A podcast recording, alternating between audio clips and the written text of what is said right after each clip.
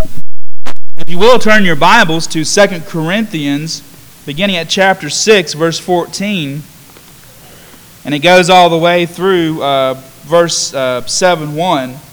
Um, 7 1 is transitional. It can either go with chapter 7 or chapter 6, and I'm choosing for it to go with chapter 6 today. But anyway, um, 614 through 7 1. And I want to read those words to you this morning. 2 Corinthians chapter 6, beginning at verse 14. Do not be unequally yoked with unbelievers. For what partnership has righteousness with lawlessness? Or what fellowship has light with darkness? Or what accord has Christ with Belial?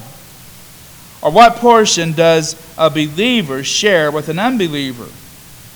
What agreement has the temple of God with idols? For we are the temple of the living God, as God has said, I will make my dwelling among them and walk among them, and I will be their God, and they shall be my people. Therefore, go out from their midst and be separate from them, says the Lord, and touch no unclean thing. Then I will welcome you, and I will be a father to you and you shall be sons and daughters to me, says the Lord. Since we have these promises, beloved, let us cleanse ourselves from every defilement of body and spirit, bringing holiness to completion in the fear of God. Let's pray this morning. Lord, we just ask, God, that you would add a blessing to the reading and to the hearing of your word, Father God. Help us to take it into our heart and soul today and to look to you for um, our strength to perform these things, Father. It's in your name I pray. Amen. There are um, deep divisions in our world today. And we've talked about these kinds of divisions before. But there are divisions in, in, in the outside world here. Um, you know, dividing over politics, dividing over um, partisan politics, dividing over various opinions on various subjects, dividing over um, the, the cultural issues that, that are being put forth. Um, we have activists who are pushing their, their, their agendas. And, and when we have lobbyists in Washington, D.C., pushing their agendas. And um, it seems like we're becoming more and more polarized in our world today. And, and it's sad. And it's sad that this is happening. And what the Bible shows us and teaches us is that these divisions are, are real. And sometimes th- these, these, these divisions must happen. But it is the gospel of Jesus Christ that can unify people. The truth of Jesus Christ and his gospel is the thing that can bring people together and unify them. But there are times where we must separate when the gospel is being opposed by, by, by the world around us. And, and there are times where we do have to separate ourselves from, from people who have opposed or who are opposing God and, and, and are even defaming God's name, uh, lessening the uh, gospel of Jesus Christ, denying the, the authority of the church that Christ established, and I mean church with a capital C, that denying especially His Word, His Holy Scriptures. Uh, th- those are, are sometimes people that we must separate from. And I want to talk a little bit about that this morning. In Paul's um, letter here to, to the Corinthians, um, some of you may have read First Corinthians, and that, that first letter was pretty scathing. And, you know, the Corinthians um, did all the things that, that Paul told them that they should do.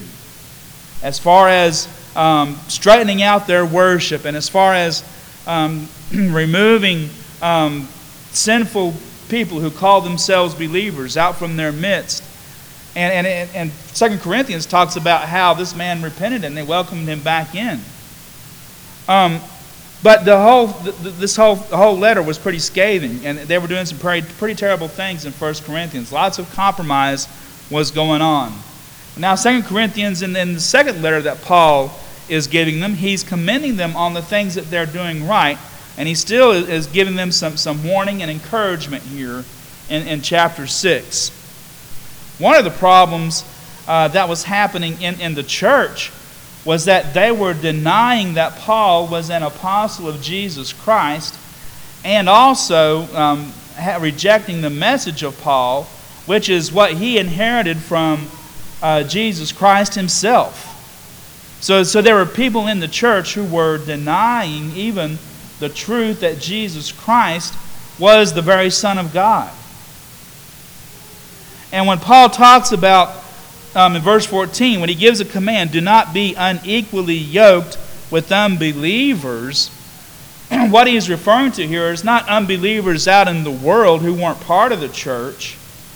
He's not saying don't be yoked with, with them. He's, he's warning against people within the church who were openly denying the authority of, of Paul as the apostle of Jesus Christ, bringing them the message of salvation which came from Christ himself. That they were denying the words of the apostle, they were denying the words of God himself, speaking in, in the form of Jesus Christ, the very Son of God. Now, can you imagine people within the church who, who, who were attending the church of Corinth, who were probably professed Christ at some point, and then they, they came back and were denying that, that the, the apostle that Jesus sent had any authority there, and, and, and that they, they were accepting um, a, a, a, a doctrine of Christ, of Jesus Christ, that was not true that, that they were opposing the message of the gospel of Jesus Christ. That, that this is what Paul is referring to here when he's talking about unbelievers in this context. Now, some people will take verse 14 and they'll say, okay, well, th- that, that applies to um, uh, being married, being a Christian, and marrying somebody who's un- an unbeliever. Don't be unequally yoked. And I think that's, that's a good general principle anytime. If, if you're a believer, Christianity calls you to a way of living, uh, a, a, life of, a life of holiness with Him. And I think it's a, it's a generally good idea to marry someone who is also a Christian, who shares your beliefs in Christ, because those things are, are unifying. And also the fact that uh, marriage is, is God's, it belongs to God. It, it's a sacred act, marriage is. um, the Bible says there's only two ways for a person to be either married or celibate. And that, that, that, that's God's plan for the world, married or celibate. And not just any kind of marriage either marriage between a man and a woman. And because it belongs to God, it, it behooves us to say that, well, it, it's good if we're, if we're believers in God, especially if we want to be married in the church. You know, the state can kind of go do what it wants to do. But, but marriage is something that God established from the very beginning. So, yes, you don't want to be unequally yoked with a non believer in that way. And it, it's, it's, it's, it's the better part of wisdom to find somebody who is a believer if, you, if, if you're going to get married. but some people, like the Apostle Paul, were not married, and he was, he was celibate. He kept himself chaste. He was you know, um, he, he, was, he himself was dedicated to Christ. He said that he also get, gives the advice. He says, I wish all men were like I was, or I am. I wish all men were like I am, single and dedicated to the Lord. He says, But if you cannot control yourselves in this world, then, then you definitely should be married. So he, he affirmed both those states, being celibate and being married. But I don't think, I don't think this is what, or, or sometimes people will say too that um, this has to do with business. Don't, don't get into a business partnership with someone who's, if you're a believer and somebody who's, a, uh, who's not a believer, don't get into a business partnership with them. But I don't think this is talking about the world in general. I think this is talking about the church itself. That, that there were people who were openly denying the gospel of Jesus Christ, the truth that is in the Bible. And they were within the walls of the church, claiming the title of Christian. Paul is saying, don't be uh, um, unequally yoked with them.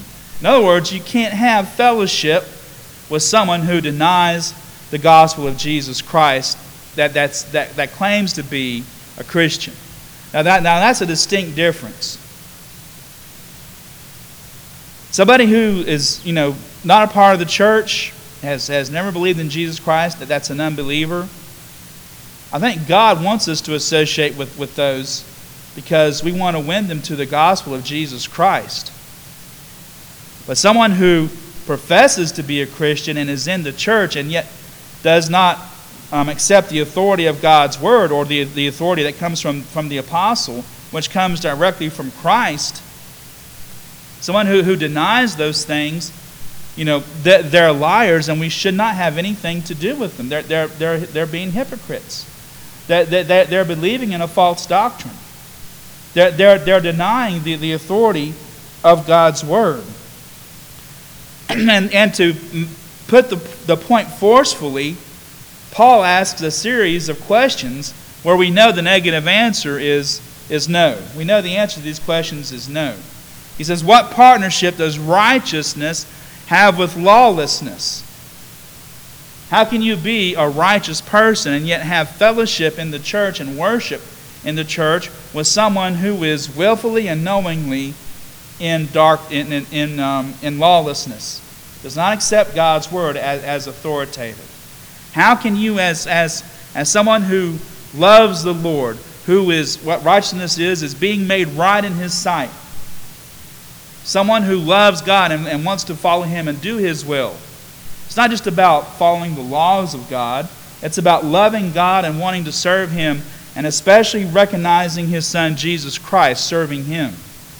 Because He is the Son of God, and that is the fundamental doctrine of, of the church. What does that have to do with somebody who denies those things, who does not care about the authority of the Bible, who does not follow it? And we're talking about somebody within the church who openly defies the Lord. Someone who claims to be a Christian but denies God's word. And there's another distinction there, too. You know, sometimes there's people out in the world who come into our doors who know, nothing, who know little or nothing about the gospel and, and, and, uh, and are seeking the Lord and seeking to know, and, and their lives may still be in sin. We're not talking about those things. We're talking about people who have, who have claimed the name of Christian, who say, Yes, I am a Christian, but I don't believe that Jesus is the Son of God. And, and, and I don't believe in, in what the apostle has said. And I don't believe in the authority of what God has commanded. There's a huge difference in that. And he says we should not have fellowship with those because we will be unequally yoked. Over and over again, what fellowship has light with darkness? What accord does Christ have with Belial? Belial is another ancient name for Satan. Or what portion does a believer share with an unbeliever? What agreement has the temple of God with idols? There is no, no, no share, no agreement with those in between those kinds of things. And we have to understand that the most important thing that makes a church is Christ Himself. Christ Himself is the foundation of the church, His Word is its foundation. And if we deny those things, then we have no share in Him. We have to remember that as a people of God. We cannot claim to be a Christian and not be obedient to God's Word. Do not be unequally yoked with unbelievers. It carries the idea that you know an, an ox and, and a mule cannot pull a yoke together. Because even though the, the ox is, is strong and even though he has a lot of power that mule is going to pull him down every time. And it's going to cause a fall for both and, and, and if a believer tries to have fellowship with someone who, who is a, says they're a christian but yet denies Jesus Christ and, and, and, and wants to worship with them and, and wants to be, um, you know, in, in, in the church with them, that usually the person who denies Christ and denies the gospel and, and lives with a darkened understanding is going to pull the faithful believer down. Happens almost every time. And it's sad when that happens. But God says the reason for all this is because the church is now the temple of the living God. Not this building, not this denomination. Church with a capital C, the church universal that Christ Himself established, His body, is the temple of the living God, and the members in it, you and I, who are the members of Christ's body in His church universal, are the temple of the living God. In other words, if we believe in Jesus Christ and we've accepted the gospel, it means that Christ has come to dwell within us. It means that God Himself is walking among us. It means that the Holy Spirit, which is, which is the representative of God on earth right now, it lives within us. He, he lives within, within each person as the temple of the living God. And how can a person who denies that truth have God's Spirit in them? That's what Paul is saying here. it's not just talking about non believers in general out there in the world, it's talking about somebody who claims to be a Christian and yet does not want to follow God's law or His word. In other words, we're called to be a separate people. Christians are called to be a separate people. Paul weaves together several Old Testament passages here. He says, I will make my dwelling among them, I will be their God, and they shall be my people. Therefore, or as a result of this, or because of this, go out from their midst and be separate from them, says the Lord. In other words, we ha- if, if we believe in the gospel of Jesus Christ, we believe in the good news that he came to bring, then, then we must, at times, separate ourselves from those who deny all of those things. We don't follow their ways. We don't follow their beliefs. We, we don't affirm them in their denial of Christ. We don't affirm them in, in, in their denial of the authority of God's scriptures. And some people wonder, well, don't we love them? Well, of course we do. Doesn't God love them? Of course He does. But again, two opposing forces cannot have, you know, the same fellowship together if one denies fundamentally the truth of God and His Word and its authority, and yet the other one loves God, wants to serve Him, recognizes God's authority, wants to follow His commands, those two things cannot have a close bond with each other. And I would say that has to do with Christian fellowship. I would say that has to do with Christian worship, worshiping together. You can't have a split congregation with split opinions over this fundamental issue the truth of the gospel of Jesus Christ. Now, we may have many opinions on many different subjects. But if we deny the authority of God's scriptures and refuse to follow them in our hearts and obey them, then, then we don't have any share or portion in God Himself. The other thing, too, it talks about here at, at, the end of um, this passage in, in 7 1 it says this Since we have these promises, the promises that we are the temple of the living God, and that God is, is dwelling within us and among us, it says, Let us cleanse ourselves from every defilement of body and spirit, bringing holiness to completion in the fear of God.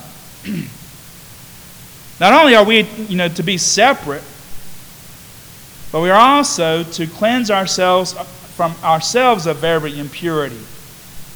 and that, that's what the gospel calls us to.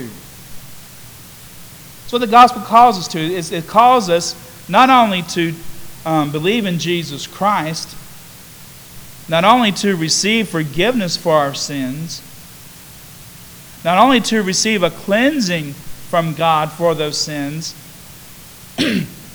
but God wants to fundamentally transform us into his own image, which is a holy image.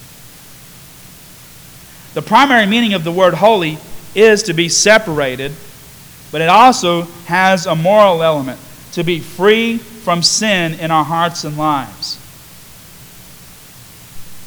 And God wants to bring that work of holiness to its completion in us through a process of transformation. Now, I, I, now, as a good Methodist, I do believe in sanctification as the second work of God's grace. We get an initial sanctification when we're, when we're, when we're saved. The Holy Spirit comes upon us and cleanses us. But there comes a time where we have to realize that, Lord, I need to give you all of me and I need to give you a full surrender. And at that moment, we do receive a second grace from God where He enables us to love our neighbor as ourselves and to love God with all of our heart and soul and mind and strength. And then, and then there's, there's still a process of transformation after that. Of course, there is. but transformation is a process. God wants to bring holiness to completion within us. And we can't do God's will in that, in that way when we are fellowshipping with those who deny the very authority of God's commands and deny the authority of God's gospel. And I'm talking about, again, within the church here, the people who deny, who say they want to be Christians, who want the name, but they deny the authority and the truth of God's word. The Apostle Paul says, Do not be unequally yoked with them. Come out from their midst and be separate. He even says, Touch no unclean thing. uh, the, the Corinthians, um, I think some of these that were in the church wanted to mix idolatry with Christianity. And we see evidence of that in some of the apostolic writings that happened after, um, a- after this time, in the, in the, into the second century, that they were writing about how um, some of the Greeks uh, were um, developing their own religion around Jesus Christ so that they could mirror and copy the mystery religions, um, which were very pagan all, all around. Um, you, you, had a mystery religion that, that worshiped um, the god of wine, and you had a mystery religion that, that may have um, worshiped the, the Artemis, um, and the god, goddess of wisdom, and, and those kinds of things. You had all these mystery religions with their own little initiations, and they were little more than just uh, social clubs the, the, these Greek mystery religions. And one of the things that um, uh, the early church fathers, particularly Irenaeus, had to, had to address in the church was that they have made up this whole idea, first of all, that Jesus and Christ were even separate people. Jesus was the human form, Christ was the divine form, and Jesus was an archon leading, to us, leading us to the divinity of Christ. That they were separate people, and they had this whole complex um, idea of, of who, uh, of, of, they just took names from the Bible and said, Michael the archangel is, is a god in, in, in this, uh, in this pantheon of worship that we call it. Uh, worshiping all these different gods, that they were naming all these different names of angels. Gabriel was one to be worshipped, so on and so forth. Sophia was the goddess of wisdom.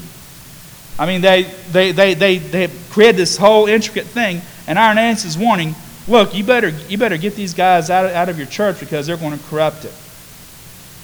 And what they're really doing is turning um, Christianity into one of these popular Greek mystery clubs, is what they were pretty much, that, that gained you status in the world. That's all that they were, were, were like, like, like a country club, so to speak, to, to get them prestige in the world. There are some today that think that church, the church of Jesus Christ, the one that Christ established, is little more than a country club. A place where I become a member and I pay my dues and I expect something out of the church. And whether or not I, I you know, believe and, and uh, accept the authority of, and, and, and follow those rules and, and conform to, to it, it, those, those, things don't matter as long as I have my status and, and, I, and my friends and um, the, the name Christian tied to it. I'm a card carrying member. Paul says that is not what the gospel is. The gospel is Jesus Christ as the Son of God coming down to earth to break the curse of sin and death, to offer forgiveness for our sins through his, through his shed blood, to offer cleansing from those sins through his shed blood, and giving us the gift of God's Holy Spirit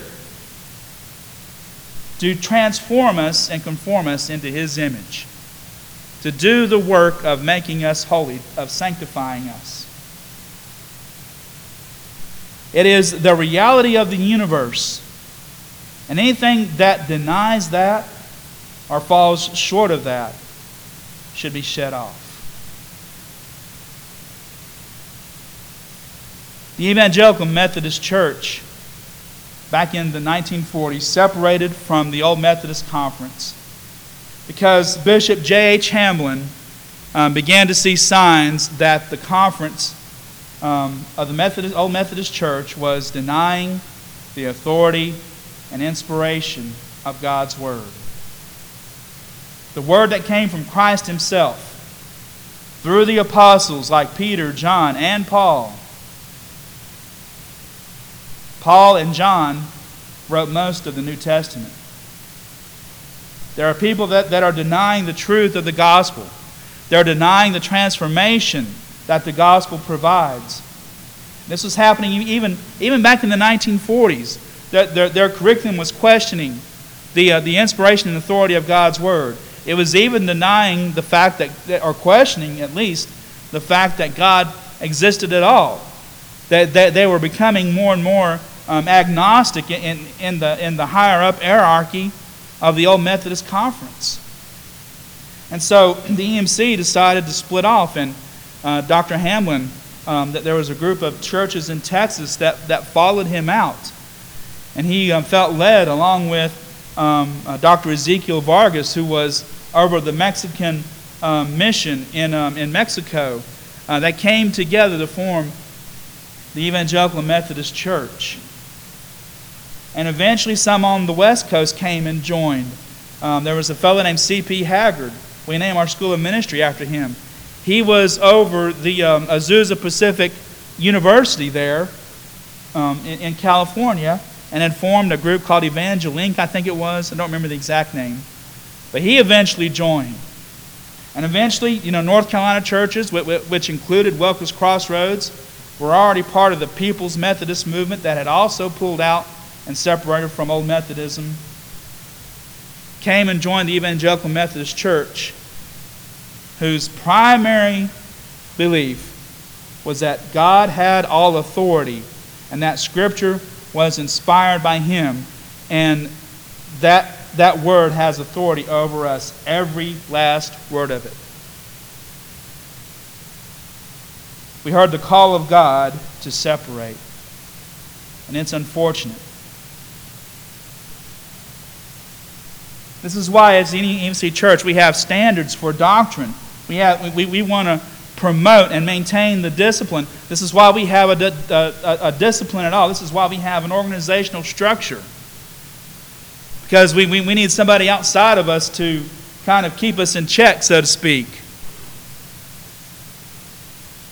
And I would affirm that structure, all the, you know, 100%, because that structure holds first and foremost that God exists as three in one, that His Word is fully inspired by Him, and it has authority over us. All of it does. It's sad to see these, these separations happen, but at time and times they, they, they do.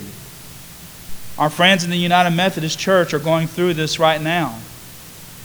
They're, they're splitting over the issue of whether or not homosexual, um, homosexuals can be married and whether or not um, homosexuals can be clergy. I'm talking about practicing homosexuals here.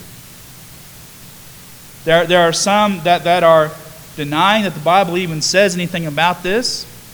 There are some that, that are denying that Christ can transform people through the gospel of Jesus Christ, through his Holy Spirit. That they're denying that, that um, homosexuality is even a sin at all.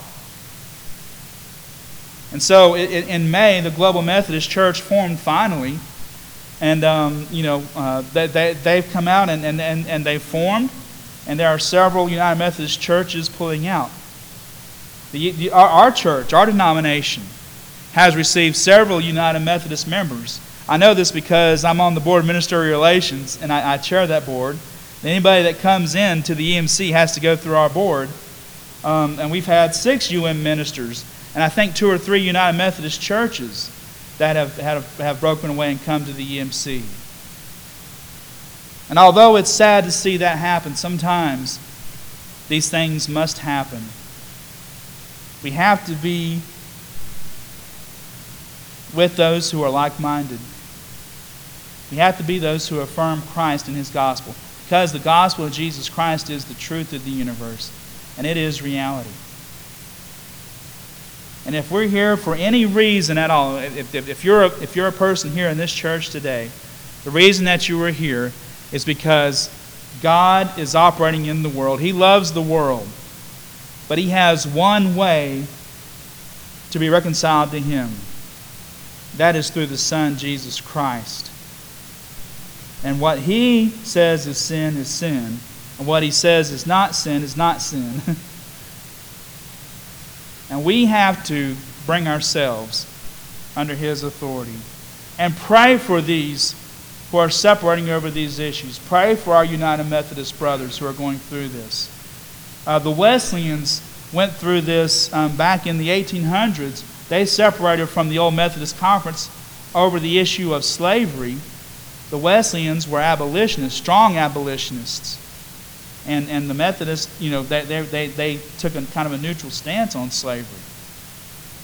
The Wesleyans said, we, we, can't, we can't stay with you because we believe that God brings freedom and that we need, we, we, we need to uh, follow God's, God's will and His way. We need to follow all of His commands and affirm His word. We need to be praying for our brothers and sisters in Christ who are going through this, making decisions to have to separate. And we need to, um, as a church, be ready to receive them as well. As, as, as, as we've received many that, that have come over. There is a time where God calls us to be a separate people. We're called to be a separate people. In the way that we live, in the way that we follow God's word, and in the way that we follow His commands, in, in, in the way that we follow Him ourselves in our hearts, from our hearts, truly. He calls us to live differently.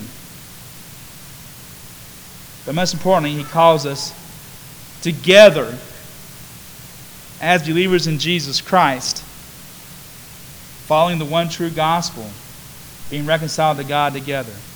And that's the thing that can bring the most unity among people. God loves you, He loves us. And He loves it especially when we're in unity. where we affirm the gospel of Jesus Christ as, as our truth. Hold the banner of the Bible high. Don't ever give up on it. Don't ever give up on its glorious and wonderful truths. And let God do the transformation He needs to do in your heart and life to help you remove sin and to love Him as we should and love each other as we should. Let's stand.